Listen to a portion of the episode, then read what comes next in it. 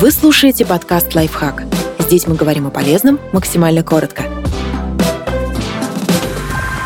Четыре полезных навыка, которые невозможно освоить в зоне комфорта.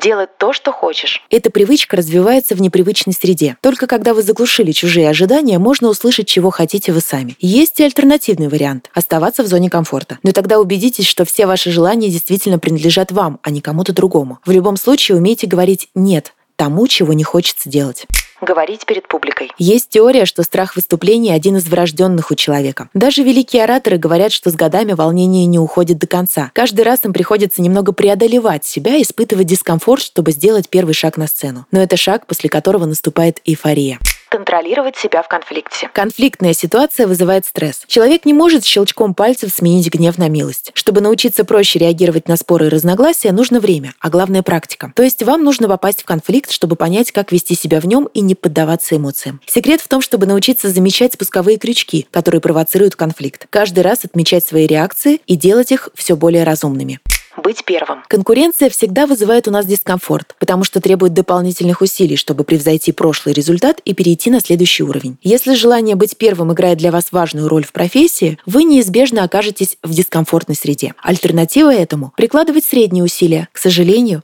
они не делают из людей чемпионов. Подписывайтесь на подкаст «Лайфхак» на всех удобных платформах. Ставьте ему лайки и звездочки. Оставляйте комментарии. Услышимся!